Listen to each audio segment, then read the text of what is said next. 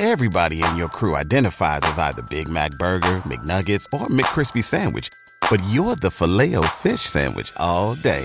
That crispy fish, that savory tartar sauce, that melty cheese, that pillowy bun. Yeah, you get it. Every time. And if you love the filet of fish, right now you can catch two of the classics you love for just $6. Limited time only. Price and participation may vary. Cannot be combined with any other offer. Single item at regular price. Ba da ba ba ba. You're listening to Talk of Champions, an Ole Miss Spirit podcast with Ben Garrett. It's! It's! It's! It's! It's!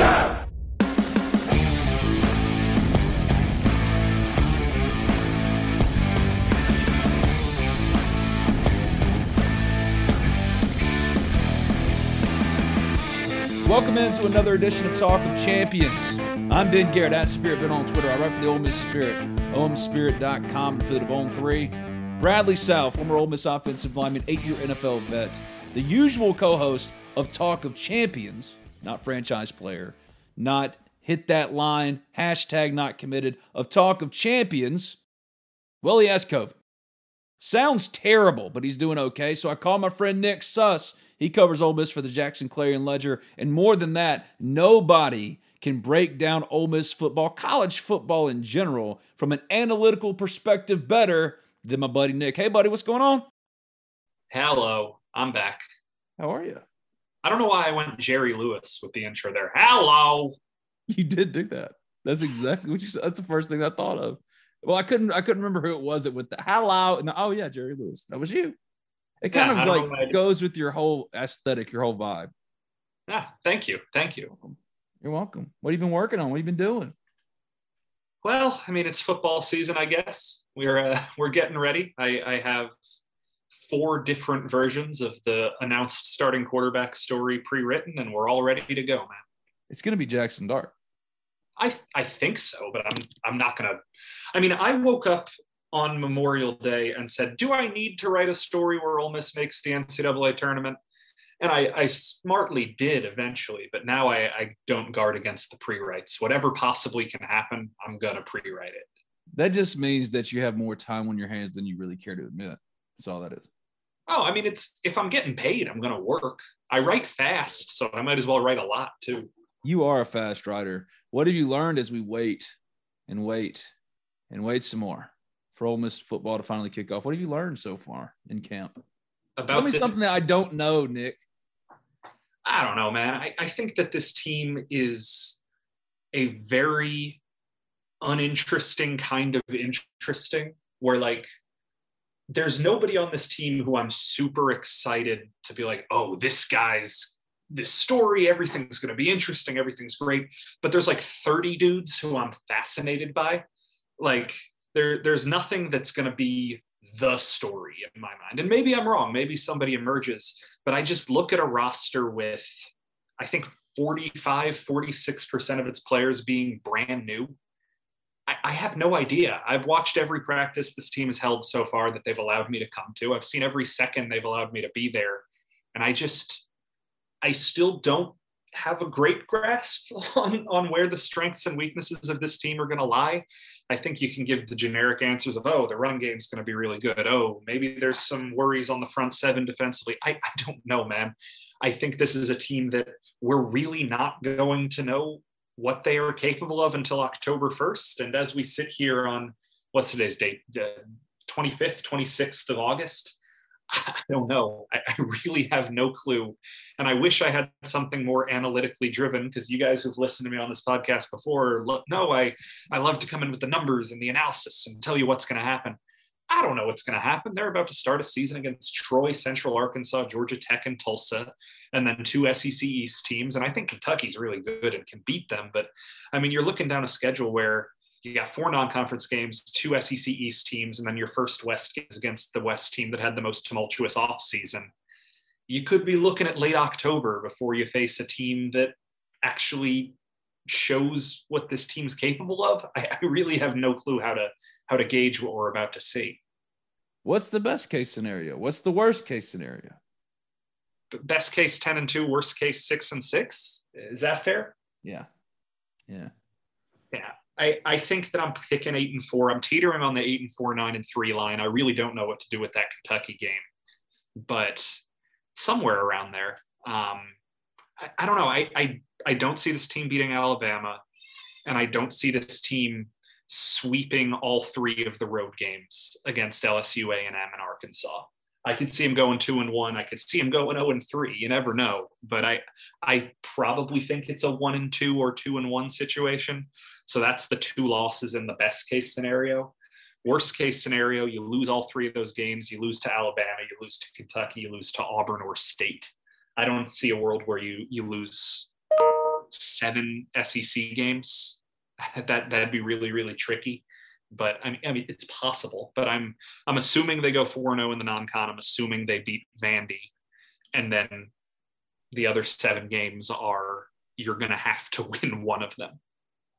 Well, you got those preseason votes. You're one of those preseason voters for top 25 and the oh, highest. No, not. You're not? No, I am in basketball, but I don't vote in football. Whoa. That changes things completely. I thought you voted for everything. No, uh, since I work for a Gannett newspaper and we run the coaches poll in football, we prefer not to vote in the competing poll for. That's, uh, that's fair. AP. You make it sound like I'm supposed to know that. Come on. No, no, that's why I'm Ben. I'm explaining. I'm not talking down. Uh, there's a very fine line with you, though, whether you're talking down or explaining. Yeah, that's because I'm not very good at modulating the tone of my voice. If you had a top 25 vote, would Ole Miss be top 15?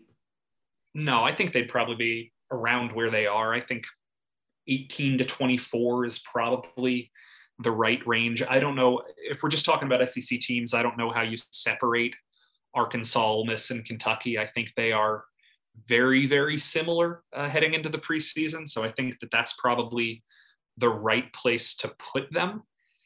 If you're just looking at the SEC West, I could hear any argument from second to sixth.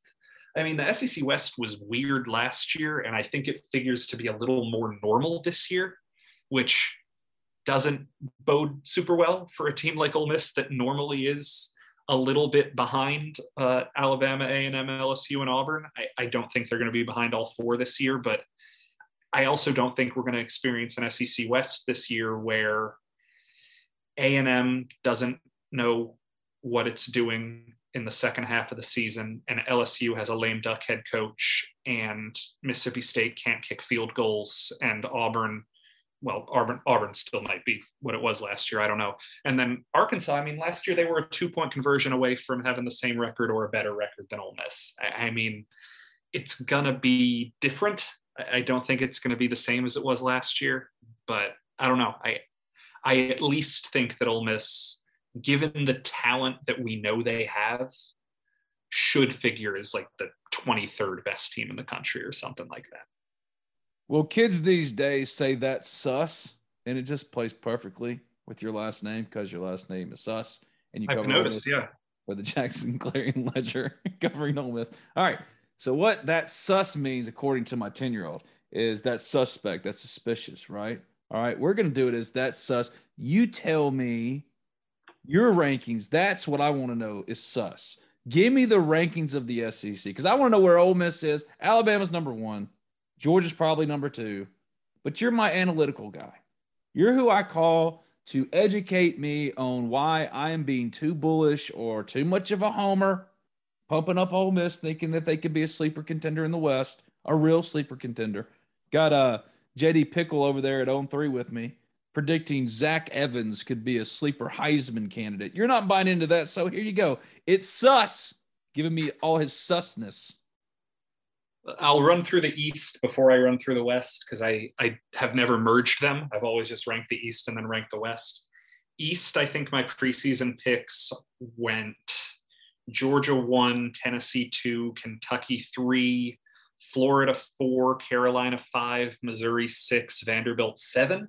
Yeah. I am uneasy on the Tennessee versus Kentucky thing, but I, I just Tennessee plays them at home, I think. I think that's the edge there, and they're gonna have similar records in the West, I think I you can't pick ties in the SEC preseason poll, so I did have to rank them one to seven.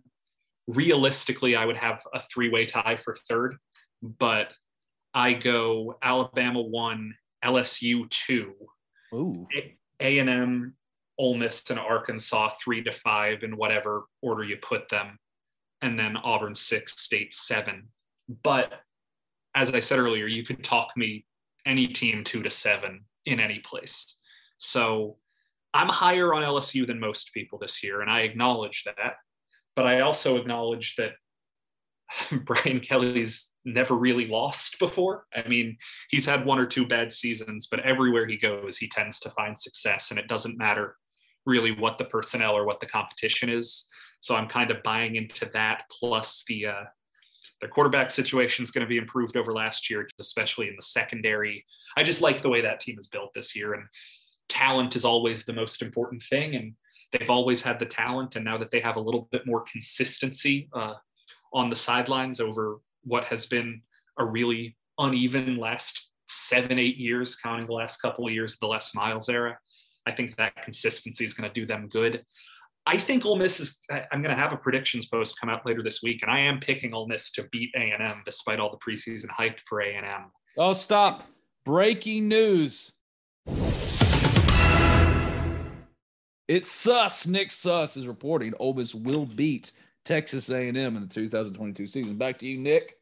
Yeah, and I'm also predicting they lose to Arkansas. So you break the news however you want. But that's kind of a safe thing to pick though, because Ole Miss Arkansas is always weird, and typically Arkansas comes out less weird than the other team being Ole Miss.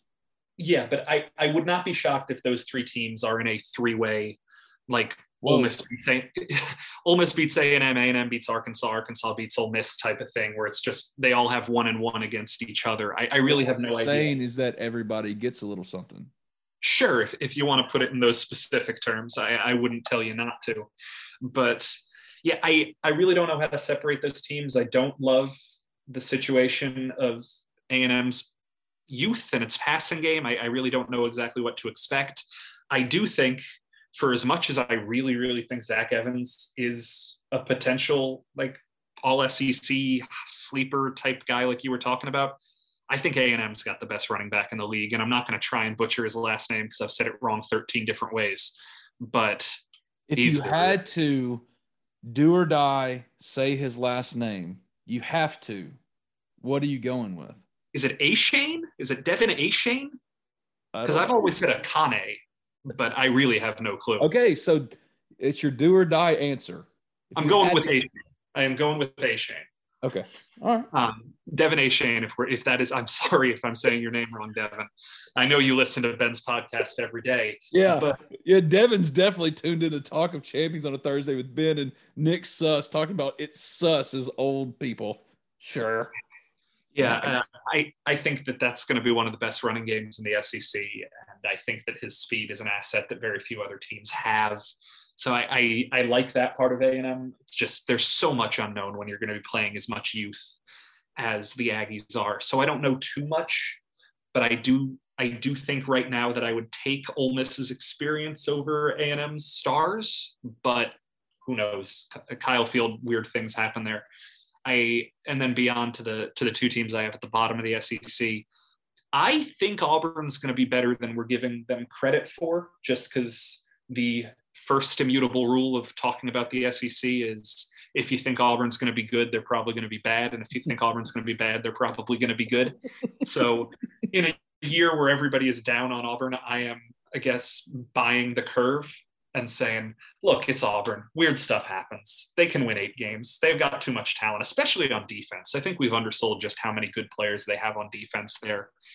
And State, I, I like the experience. I, I really do like that this is a team that's played together in this same system for three years now. Third year quarterback third year running back third year receiver. They've brought in some transfers they've brought in some freshmen but the offense is what it is and it's a bunch of guys who know what they're doing. And i think with mike mike leach's air raid and also it's similar with like a triple option offense when paul johnson was at georgia tech it'll be in cycles where every third year or every fourth year you'll have that team that can win eight, nine, ten games. It always plays. It always plays. It always plays to the experience you have. And with the experience they have, it could play. So with the exception of Alabama, which I'm picking to go 15 and 0 because I'm a person that doesn't bet against the obvious. I really think any of the next six teams in the SEC West can finish anywhere. And I know that's not a, a snappy prediction to say anything can happen.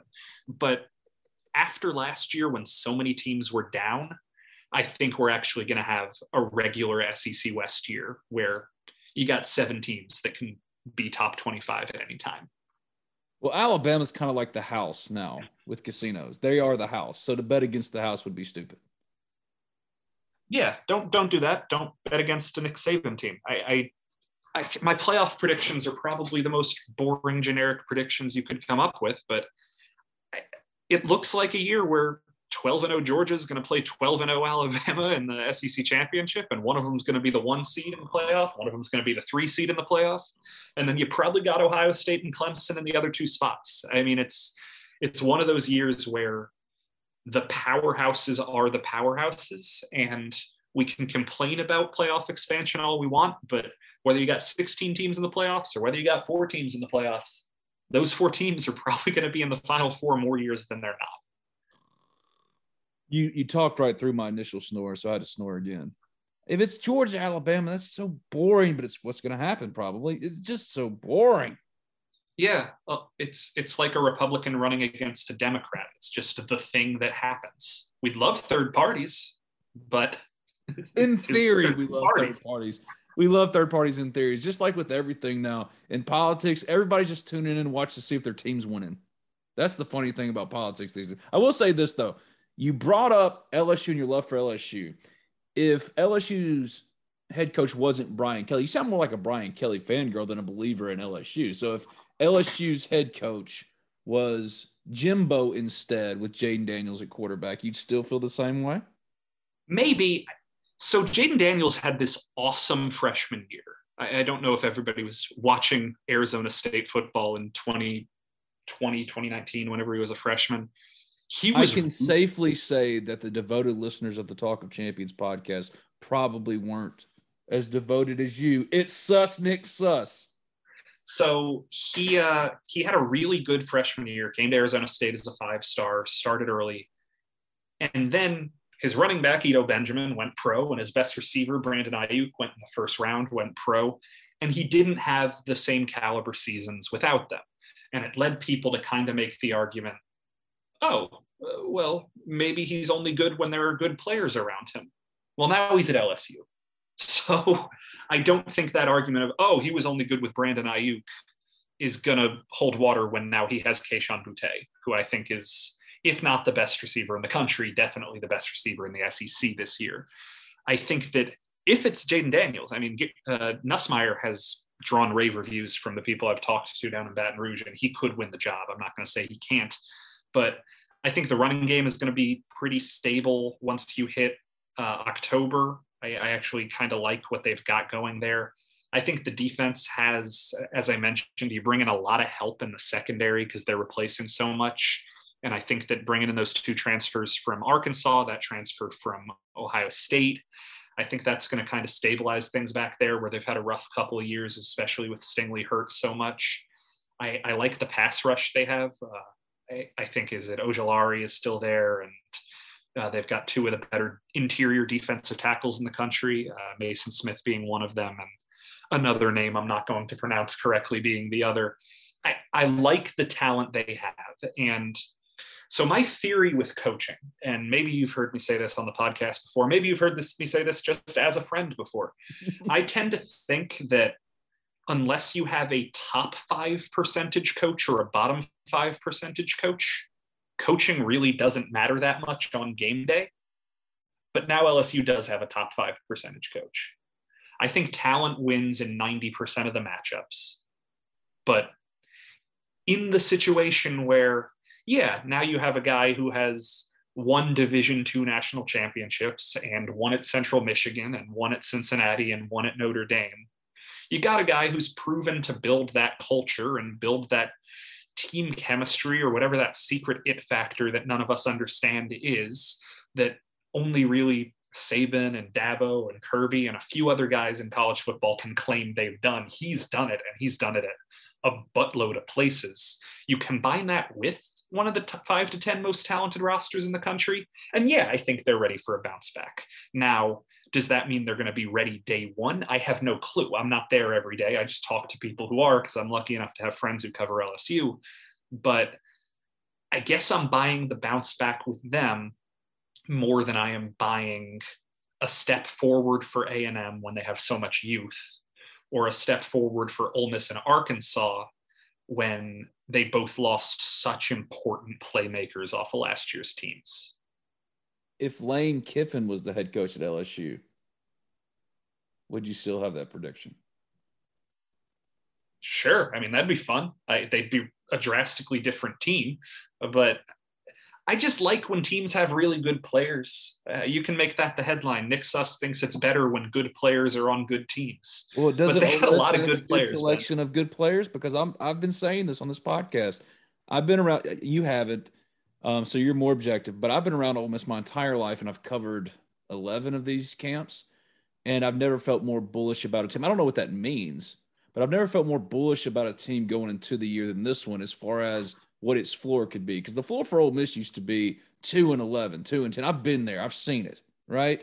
Um, the floor for this Ole Miss team, at worst, is seven wins for me just because of the schedule. But I think that top to bottom, the talent is the best it's ever had. And I was talking to Drell Poe earlier today, and uh, he kind of like went, What? What are you talking about? When I said this secondary, for example, is the deepest Ole Miss has ever had, he was like offended. He goes, Wait a second.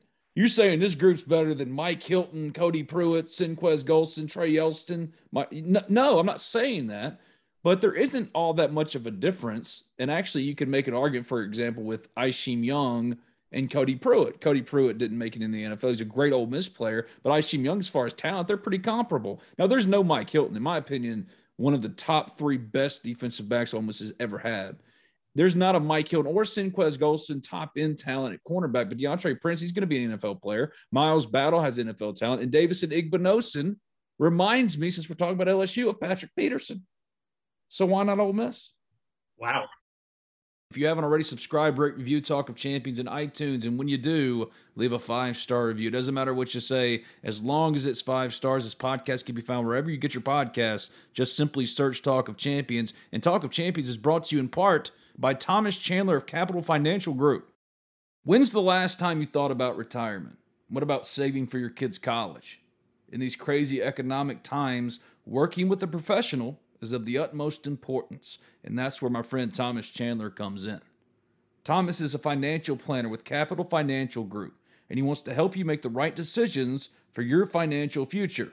So give him a call today at 662 296 0186. That's 662 296 0186 and tell them that Ben sent you for a no cost consultation and get started toward financial independence today with Thomas Chandler of Capital Financial Group.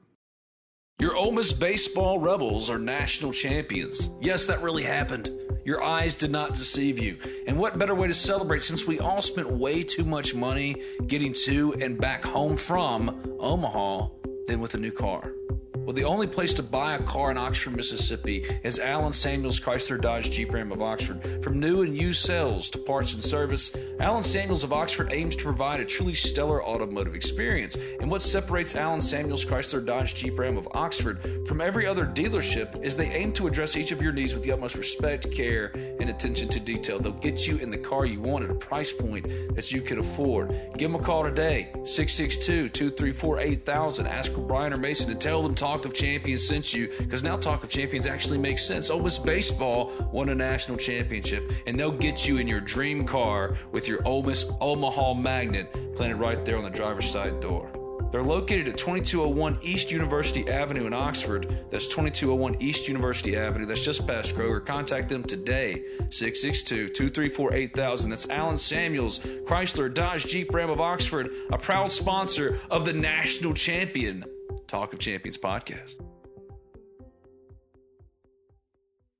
BNA Bank is celebrating 125 years of local banking. For generations, BNA Bank has been a stable fixture in Northeast Mississippi, supporting and investing in our local small businesses, local schools, local community events, local charities, and so much more. At BNA Bank, we believe in our local communities, businesses, and organizations because we are a local business too. Thank you for choosing to bank local with BNA Bank. The older I get, the more I realize there are just some things I don't know. Balancing a budget, for example. I'm not a financial whiz. Sure, I know batting averages, passing and rushing yards, three point shooting percentage, but intentionally putting away money for retirement? That's where my friends at NerdWallet's Smart Money Podcast come in. NerdWallet's trusted financial journalists use fact-based reporting for some much-needed clarity in the financial world, helping you make smarter decisions with your money. The nerds have helped me get smarter about things like planning my tax bill so I don't dread April every single year. Actually, I was one of the first in line this time around. Saving on travel so that I can take my girls on trips, because spending less on airfare means more money for an extra night and maybe a fancy dinner too.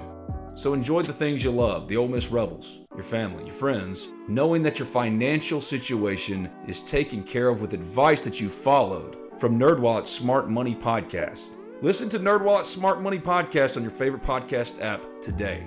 Trust me, future you will thank you.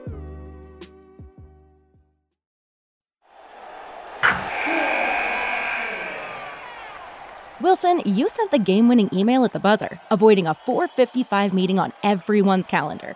How did you do it? I got a huge assist from Grammarly, an AI writing partner that helped me make my point. 96% of Grammarly users say that it helps them craft more impactful writing.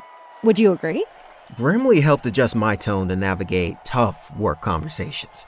And it works everywhere I write, so I can quickly communicate effectively. Your teammate used Grammarly to summarize an important document, making a three pointer. How did he do it? It only took one click. When everyone uses Grammarly, everything just makes sense. You made an incredible slam dunk to end the game. The meeting was canceled, and your team will go home champions. Go to grammarly.com slash podcast to download it for free. That's grammarly.com slash podcast. Easier said, done. So I'm going to play a thought exercise here, and I'm not trying to lead the witness. I am genuinely curious what you are going to say. I don't have a snappy name for this segment like you did, so I'm sorry. But I have a notepad in front of me, and I have written three columns one for better, one for worse, one for the same. I am going to go through every single position group on a football field. You tell me if you think that position group is going to be better, worse, or the same for Ole Miss this year as it was last year. Quarterback. Worse. Running back. Better. Receiver. Can we do pushes? That's the same, yeah. Push. Tight end. Better. Offensive line. Better. Uh, defensive interior. Better. Edge rush. Worse. Only because Sam Inside Williams, linebacker. Sam Williams is just better than anything they have. I love what they have though, so that makes me uh, it, uh, worse sounds so negative. Anyway, what Inside linebacker. worse? Cornerback. Better. Kicking. Or sorry, safety first. Safety. I was thinking to say, uh, better. A kicker. Worse. No, push. Hunter. Push. Better. Better. Cruz is going to be better. Cruz is going to be better. I'm writing in pen, so this tally marks are all over the place. You're saying Cruz is going to be better than Caden Costa was. Oh gosh. Okay. Push. Push. Push. Punting. Worse. We got Ben Garrett. Returning. Nick. I know. And then kick returning. Better. No. Oh, okay. Wait. Ealy was returning kicks.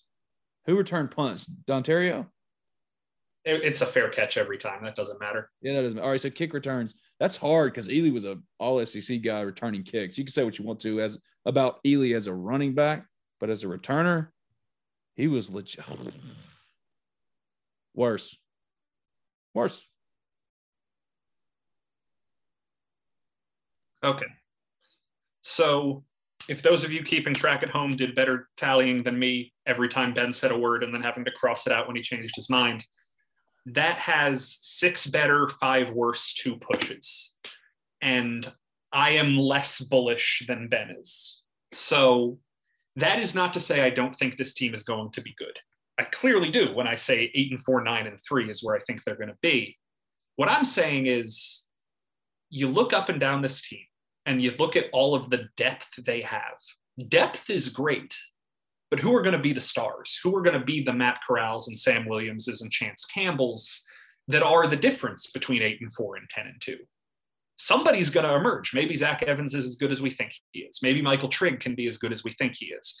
Maybe somebody, you know how high I've been on AJ Finley for three years. Maybe he can finally be that guy of oh, that's an all SEC, all American type safety. I, I, really don't know who it's going to be. JJ Pegues could be the guy. Go up and down, whoever it's going to be that's the difference maker.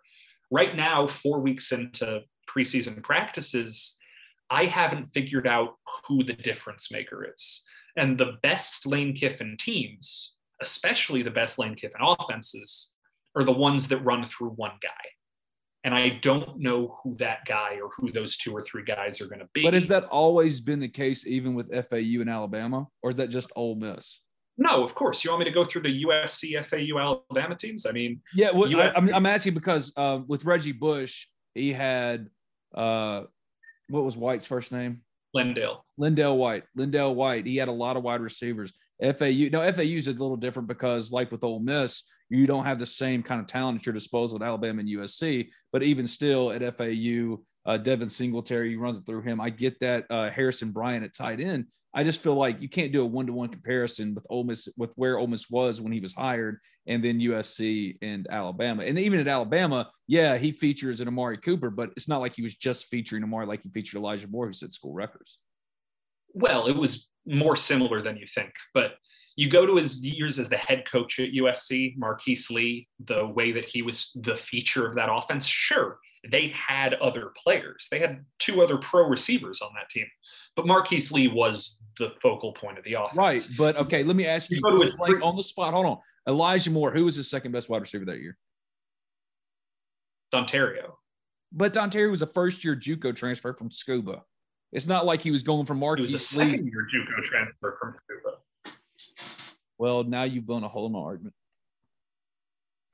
Um, no, I mean, I agree that it is better to have um, Robert Woods as your number two receiver yeah. than it is Dontario Drummond.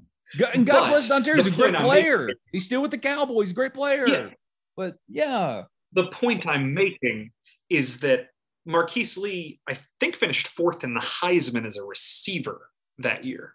Oh, that's great. like the offense was built around him in the same way that his three Alabama teams, the first year the offense was clearly built around Amari Cooper. The second year it was clearly built around Derrick Henry. And the third year it was clearly built around Jalen Hurts. His three years at FAU, two years where Devin Singletary was leading the country in touches. And then year three was built around a tight end winning the Mackey Award at FAU.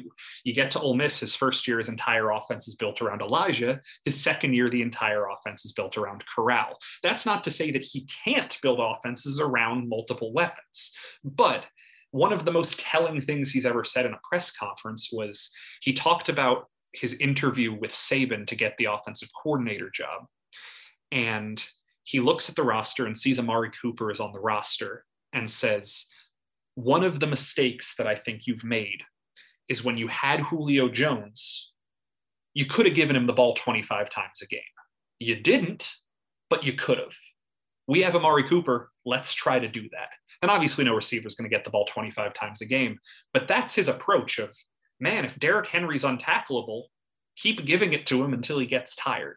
If Elijah Moore can't be covered, keep throwing it to him until the game's over. And that's that's something that I think this is me lauding Kiffin. This is me saying it's something that I wish more coaches would do of saying, oh crap, we've got a player who's a cheat code. Let's take advantage of that. Yeah, not you don't have Dallas to play Cowboys and trading Amari Cooper to the Browns for a fifth and a sixth.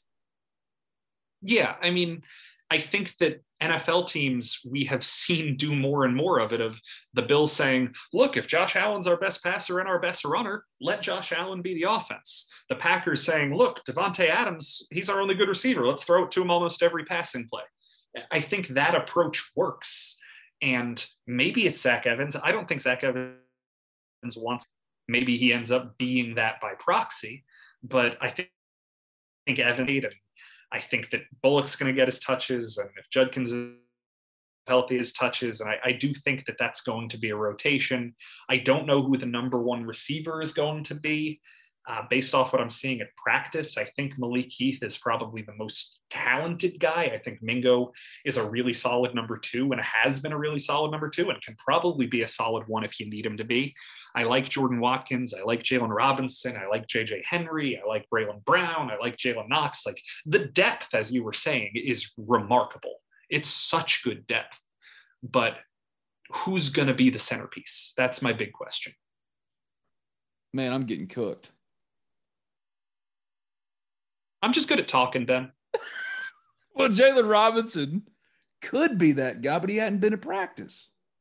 So he's been in know. practice.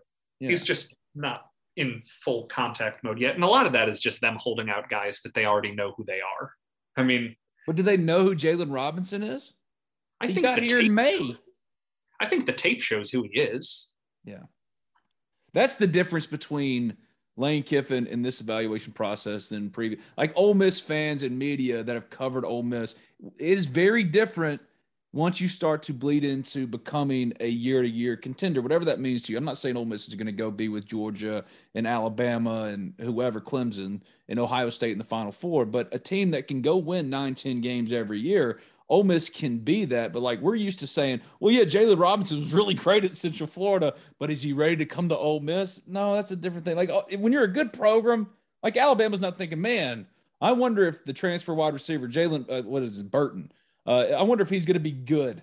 You know, they know he's going to be good. So it's it's a different mindset as far as how Lane Kiffin and this this staff evaluates and scouts. They know he's going to be good. So yes, if it were another time and place when Ole Miss gets a big transfer, like whoa, little Ole Miss got a big wide receiver from so and so that everybody else wanted, we'd say, well, they haven't seen him practice. He doesn't need to see him practice because he knows he's good.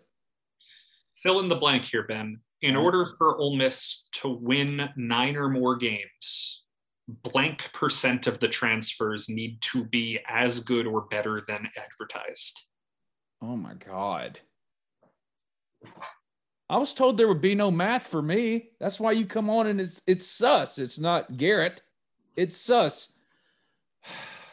All right, which returning guys do we feel good about? That we know what they are? Where you're not relying on this guy to be a guy like that for me is Cedric Johnson. Cedric Johnson's going to be good. He's going to be a good player. AJ Finley, going to be a good player. Deantre Broker Prince. James. Who? Jeremy James. Nick Broeker, Nick Broeker. Um, Caleb Warren. Eli yeah. Acker. Solid. Solid as hell. Which started pretty much every other program. All those guys. Not I Alabama. So. What? I think so. I think you're right. Yeah. All right. Um, running back's completely new, except for Kentrell Bullock. Uh, quarterback if it was Luke Altmyer, it wouldn't feel the same if, if Jaxson Dart was starting. It just wouldn't feel the same. And then wide receiver, Mingo. Come on, can I interest you in a Jonathan Mingo? He hadn't stayed healthy for three years. Uh, I guess you need Jaxson Dart, Michael Trigg. You don't need Mason Brooks necessarily. I'm not trying to be disparaging of. I'm just thinking of like what the situation is right now. Jayden Williams is starting at left tackle. Troy Brown doesn't necessarily need to be good. Like if you told me it was Brandon Mack and Austin Keys that became the linebackers, okay, over Troy Brown and Khari Coleman. I'm high on Austin Keys, by the way. I think I am too. I am too. I'm actually I was actually writing a story about him um, before I texted you. Said, "Hey, you want a podcast?" I think Austin. The only issue with Austin Keys has not been the talent. It's always been he can't stay healthy. He can't. Let me pull this up because I I was looking at this the other day uh, I don't necessarily love pro football focus grades as a metric of uh, quality, but if we're looking at Ole Miss defenders last year by their PFF grade, here are your top five best players. Number five, Ashanti Cistrunk, 75. Number four, AJ Finley, 75.1. Number three, Sam Williams, 77.5. Number two, Deantre Prince, 79.3. Number one, Austin Keys, 85.5. What? Now it's a it's limited exposure. It really is limited exposure. He played in five games. He played 47 snaps compared This to is this is in baseball played- terms. This is a small sample size. compared to how many snaps do you think AJ Finley played last year? Oh God, all but like what six? There were 1,033 snaps, and AJ Finley played 915 of them. Good lord! Otis Reese played 945 of them. And now I wonder if he'll reach three fourths of that. Yeah. So the again, small sample size, but you're looking at that as a defense. He had an 85.5 grade. The only two players on the entire team that had a better grade were Matt Corral and Jerrion Ealy. And that's good. Like when he was on the field last year, he was really, really good. He's got to stay healthy, of course, but uh, say what you want about PFF grades that last year said that Snoop Conner graded 75.6, Henry Parrish graded 74.7, but Nick Broeker graded 68. I, don't know.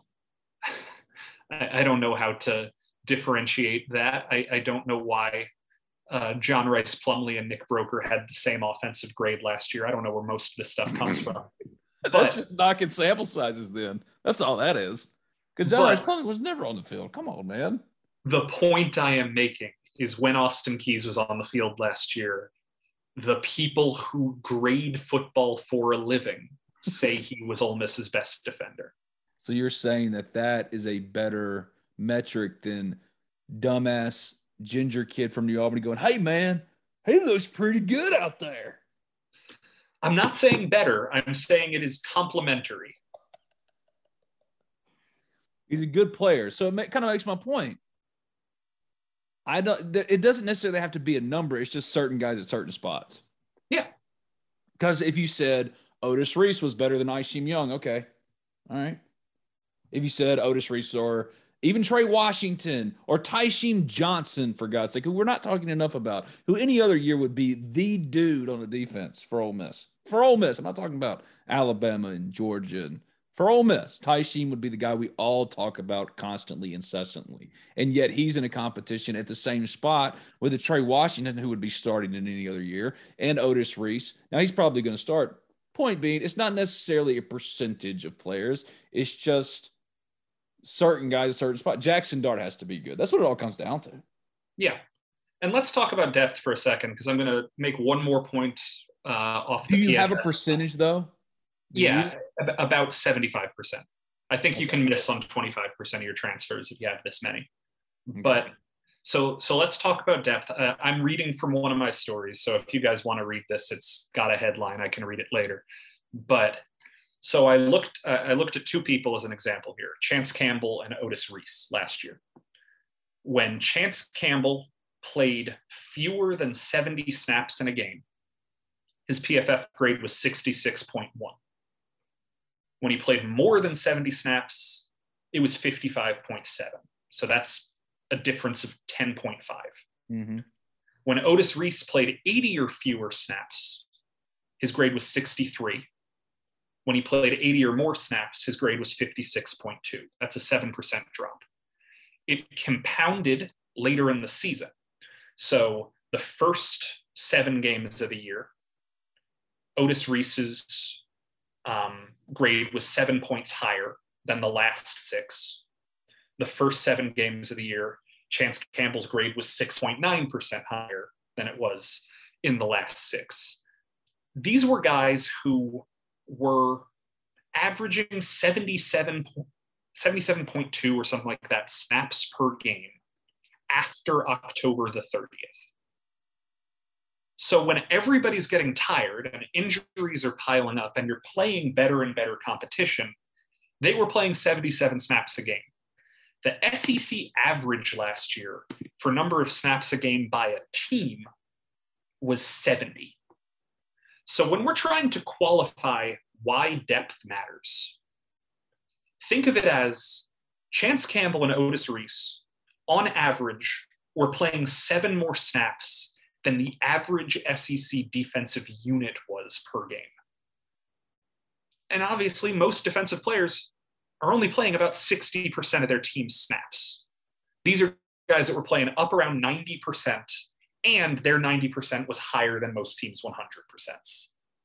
When you have depth, when you have not just AJ Finley, Otis Reese, Jake Springer, but you lose Springer, you replace him with Isheem Young and Ladarius Tennyson and a good freshman class. And now Tysheem is playing safety and Tre Washington's playing safety and nickel. And when you have that sort of ability to rotate, your best players are going to get to play well more because they're not going to be tired at the end of games and they're not going to be tired at the end of seasons, which is what happened to Ole Miss last year. And it's remarkable that Ole Miss's defense was better down the stretch than it was at the beginning of the season because they were playing with this like impossible situation where your four or five best players had to be on the field 90% of snaps or else you had no shot. Aren't you then talking yourself into my bullishness I'm, because of that depth? No, I'm just making your argument for you because you didn't want to sound like the the I don't remember what you described yourself as. I'm not going to come up with an equal insult. He but, looks he looks good out there on the hoof. Yeah, I I'm just trying to help you on this because I do think that that depth is going to matter. But my question is, will 64 plays a game of Troy Brown be as valuable as 85 plays a game of Chance Campbell? I have not. Why no... not substitute Troy Brown then, even though he's running beside Austin Keys, with an Austin Keys that if he plays to his pro football focus grade, in those he's got to stay healthy, but in those amount of snaps, expected to get that kind of a, that snap share, doesn't that change the calculus then? It does. It really does. But with guys who have done it for small samples. I actually lied who the best defenders were because the second best defender after Austin Keys by grade was Tywone Malone. Now he played in one quarter last year. So yeah, he's running fourth. I think he's running third or fourth team right now. Uh, yeah, sometimes it's second, sometimes it's third. I can't really um, tabulate what the defensive line rotation is because they've got like 17 dudes with the first team sometimes. But yeah, he's not he is not in the first rotation, I'll say. He had really one good quarter last year, and the grades reflect it. Small sample sizes are real. But the big point that triggered this rant you and I both think Austin Keys are going to have a good season. And maybe it's coming from different places, but I think he's going to have a good season. So, do you really need 75% of your transfers to be balling out for you? Not necessarily. I, I they won 10 games with Chance and Otis playing every single snap. Yeah, but to go back to what we were talking about last year, uh, earlier at the top of the show, the SEC West was down last year. It's the first time you can say that in a decade. But the, I mean, Arkansas and Ole Miss finished second and third. Before last year, they had not finished better than fifth, neither of them since 2015. I mean, it was a weird year. And that's because teams are allowed to get better and worse. That's a cool thing. You're allowed to get better or worse. Yeah, it's, it's not, not, like it has to be Alabama, LSU, Texas A&M, Auburn every single year to start. It doesn't have to be that way. But my point is, it tends to be that way because those teams tend to be really good. And so if you are betting the expectation, I think Ole Miss and Arkansas can be as good as they were last year. I don't think LSU, A&M, and Auburn are going to be as down as they were last year, or State for that but matter. at what because point do you have to you start them a field goal differently? At what point do you have you to do have to start thinking little bit differently. But yeah. if the other teams are on par with them, that's a lot of coin flips, and it's tough to win three or four consecutive coin flips. It's not impossible. That's called probability, but probability the more yeah, no, Ben, I'm, I'm getting high pitched. I'm getting Southern, whatever accent you want me to do. You want me to do the rest in a New Jersey accent? I'll try. But it's just tough when everybody looks equal. But when does Ole Miss get into the expectation and doesn't have to compete with first year LSU head coach Brian Kelly for Nick's it's sus preseason love? When is Ole Miss got them baked into the expectation? You get what I'm saying? Because they won 10 games last year. You know, I you're. Yeah. When do they They've get won 10 in? games once in school history is the thing. Like they got to do it a couple more times. And I'm not saying it's got to be more than if they do it this year, sure, you start to say Lane Kiffin's been here three years, two of them they won 10 games. The expectation's to win 10. That's fair. But they went four and five his first year, and they went 10 and two his second year. Let's see how well they do this year. I, I think it's going to be eight or nine wins. And if that's eight or nine wins, what's the joke we were saying during the end of the Matt Luke era, beginning of the Kiffin era? If if a coach wins eight games a year at Ole Miss, they'll build a statue. That's not true, but it's an old joke for a reason. You start winning eight games a year. If eight wins becomes the expectation, good for them, man. Hey, really for Vaught's got his name on the stadium. Vault Kimming, Galt Kimmingway. Vault Kiffin Hemingway Stadium. If, if he won eight games a year for a decade or even six years straight, I, I get that. I'm, I'm just looking at this team and I don't know, man. Maybe you're right. Maybe it is more coin flips and, and just living on hopes and dreams as, an, as a person who's been around Ole Miss my entire life. But I just I don't know. Feel pretty Also, bullish please- about it. please don't cut this part out. This is a thing I want to talk directly to the listener. If you want to be excited, please be excited. Excitement rules. Like, don't hear me saying rational things and be like, oh, you know what? I guess I'm going to not watch Ole Miss football this year. Culturally, isn't that where we are now in every aspect of life?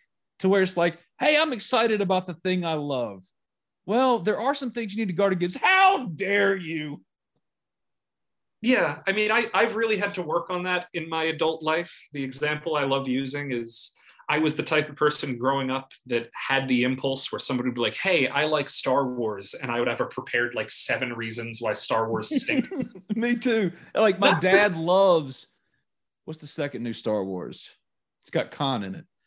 He loves that. Into the Shadows, whatever they call it. You know, Out of the Dark. What they call the same. They, all these movies are the same now. So Star, Star Trek. Yeah, Star yeah, Trek. Shit. Sorry. Star Trek Two, and Benedict Cumberbatch is Khan, and we all knew it was coming. And it's so nonsensical, and I hate it so much. And my dad goes, "Man, I really like that movie," and I just wanted to be like, "No, let me tell you why Khan should not have been." I mean, that's it's okay to enjoy things. It's okay. It's totally okay. The other day, when everybody on Twitter was talking about the new spinoff of that show we're not allowed to talk about around you, I was watching reruns of Mad About You.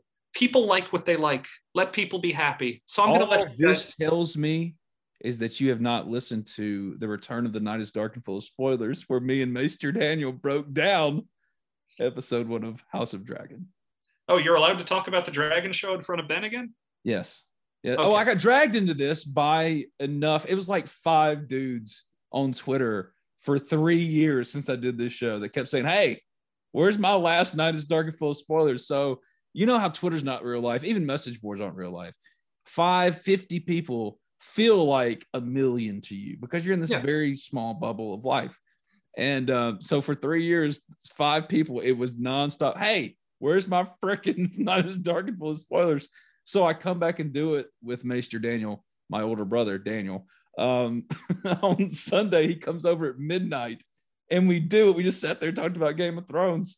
And so I'm all the way back in. Yeah, of course I am. You know me. I'm impulsive. Of course I'm all the way back in. Of course. No, and I'm, if you think it's going to be better than the original, that's awesome. That's Again, not what I said. I didn't not- say you did. I am once again addressing the audience. It's okay to like things. Please like things.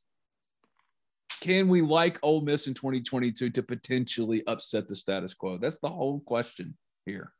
Yeah, you can. I don't know if I will, but you can. when could you potentially get on board with the ar- argument for and not against Are you talking this season or broadly? this season and broadly? I just love you putting on your thinking cap. Um, his videos on, so I get to watch his reactions to things. This makes it so much better. I don't know if they beat Kentucky to start five and zero, and then also beat Auburn to be seven and zero. I'll start sitting here thinking, it's working. Hey, you you'll go to the New Albany Ginger Idiot scouting report of they look pretty good, man. That's how we talk over at uh, that's how we talk over at Tallahatchie Gourmet. They look pretty good. How them rebels looking, boy? How they look good. the the really frustrating thing about college football is the sample size of like man you got 12 games to look good if this team played 100 games i i think i'd pick them to win 70 to 70 percent of them 70 75% of them? 2019 they play in 12 Yeah, they'd have that 2019ish Atlanta Braves vibe when they were a little earlier than you expected, even though they won 10 games last year. yeah.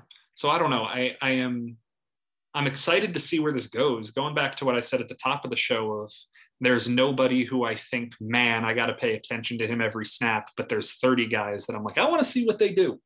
That's that's exciting. That's an exciting type of football that's very different i can't imagine there are too many other teams in college football maybe a usc maybe a miami that this year have just so much unexplained feelings of just like there is optimism and the optimism is warranted but we have no idea where it's going to come from.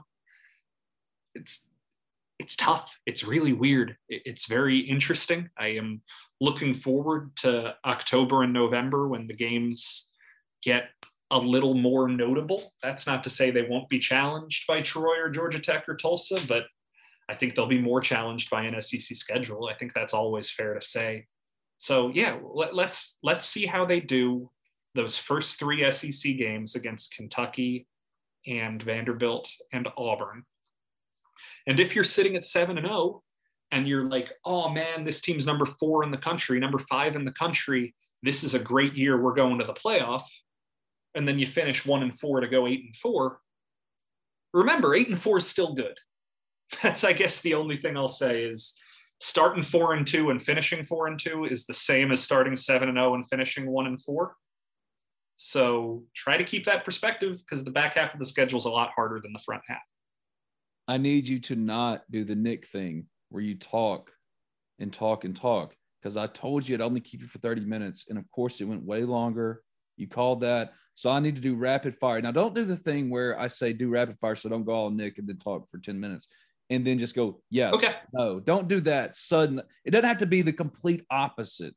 That'd be jarring. Find Sure. a happy medium here for some rapid fire to get out of this podcast, get it done with. It's sus rapid fire. You ready? Sure. Okay. Number one, how close is Lane Kiffin to being in that group of coaches you've been talking about that gives you different expectations for a school? Like when Brian Kelly goes to LSU. Well, LSU just by default is now elevated. How close is Lane Kiffin to that? Three more New Year's Six bowls. I think. Maybe maybe you could say two. Maybe the first one is where you started. But I tend to think unless you can start recruiting at a Kirby Smart, Jimbo Fisher kind of level, where you have a top five recruiting class every year and that kind of gives you the benefit of the doubt, he's going to need to get into that category of trying to think of a good example here of coaches that I guess Mark Dantonio is probably a really good example of you don't have that top five, top 10 recruiting class, but you're winning nine, 10 games a year. I think you do that three or four times and you can start to say, oh, here's a David Shaw caliber coach. Here's a Mark Dantonio caliber coach that can get you to the playoff in a, in a really good year where everything works out. Uh, yeah, let's let's call it two and a half to three more seasons like last year. Who are Nick Suss's betting favorites to be those dudes you've been talking about? The top end roster pointed to. I got to watch those guys. Who are the betting favorites? Offense, I'm going to go with Zach Evans and Michael Trigg. Defense, I'm going to go with JJ Pegues and AJ Finley. If Jaxson Dart was named the starting quarterback today, would he jump in there for you too? Maybe, but I do think they're going to ease whoever the quarterback is in. I, I think that all this perception we have of, oh, Dart's a gunslinger, oh, this, oh, that, he's still not going to be the one calling the plays. There are still going to be systems in place to protect him from his worst tendencies and also to feed into his best tendencies. So he could be a superstar day one, but I still think, given where the strengths of this team lie, Evans and Trigg feel a little more likely. The fate of your friend Ben is on the line. You have to make a decision, a Sophie's choice, of whether or not these Ole Miss Rebels win more than eight and a half or less than eight and a half. Because if you're wrong, your friend Ben, he moves on to the next round. Are you picking above eight and a half or below eight and a half? You have to. My life is on the line. Now, this is hard because you don't want me to use a one word answer, but I can answer it in one word. Okay. Below. I- I'm going to pick eight. Okay. You realize my life is on the line. So you feel Yeah. safer with your eight. I do. I, I'm now thinking about your kids having a single mother, and that makes me sad. But otherwise, yeah, I'll, I'll stick with eight. Who's that Hanna Barbera character or the dog that always snickers in the background? I have become that on podcasts. I'm always just all the time. Uh, I just can't wait until I just can't wait until we age into being Statler and Waldorf. That's what we'd be. You know, obviously I'm Waldorf, right? Sure, yeah, yeah. I don't know the difference. I just know them as the collective. Oh, oh, well, that's a whole other conversation. I think we could do a whole podcast on a deep dive of the Muppets, and fives of people would care. Yeah, but I would, I would, I would absolutely if if House of Dragons gets canceled somehow and you need a TV show podcast, if we need to review old '70s episodes of the Muppet Show, we'd love it. I'm I would sure. love that. I'm sure Fozzie. Bear is my. Anytime anybody says, "I use your favorite cartoon character," or I'm like, "It's not cartoon. It's just any entertainment entity." Fozzie Bear is my spirit animal. That's a great choice. It's an absolutely great choice. Yeah, he's the best. All right. Well, this was supposed to be 30 minutes. And of course, it went way longer because I had to mess with my friend Nick. So thank you. Yeah, no, happy to. Re- please, please pay for the Clarion Ledger if you have money, and if not, just listen to me when I'm on the podcast. I'm, I'm, I just went super indecisive there, but yeah, that's my only plug. If you can pay for No, me, the plug needs to be Nick is great at his job. You won't do this. You th- you're thinking of my kids. You got a soft heart, man. I'll do it for you. Nick Suss covers Ole Miss for the Jackson Clarion Ledger. He does a great job. At Nick Suss, thank you, buddy. Thank you, Ben. Everybody in your crew identifies as either Big Mac Burger, McNuggets, or McCrispy Sandwich. But you're the filet fish Sandwich all day. That crispy fish, that savory tartar sauce, that melty cheese, that pillowy bun. Yeah, you get it. Every time. And if you love the filet of fish, right now you can catch two of the classics you love for just $6. Limited time only. Price and participation may vary. Cannot be combined with any other offer. Single item at regular price. Ba-da-ba-ba-ba.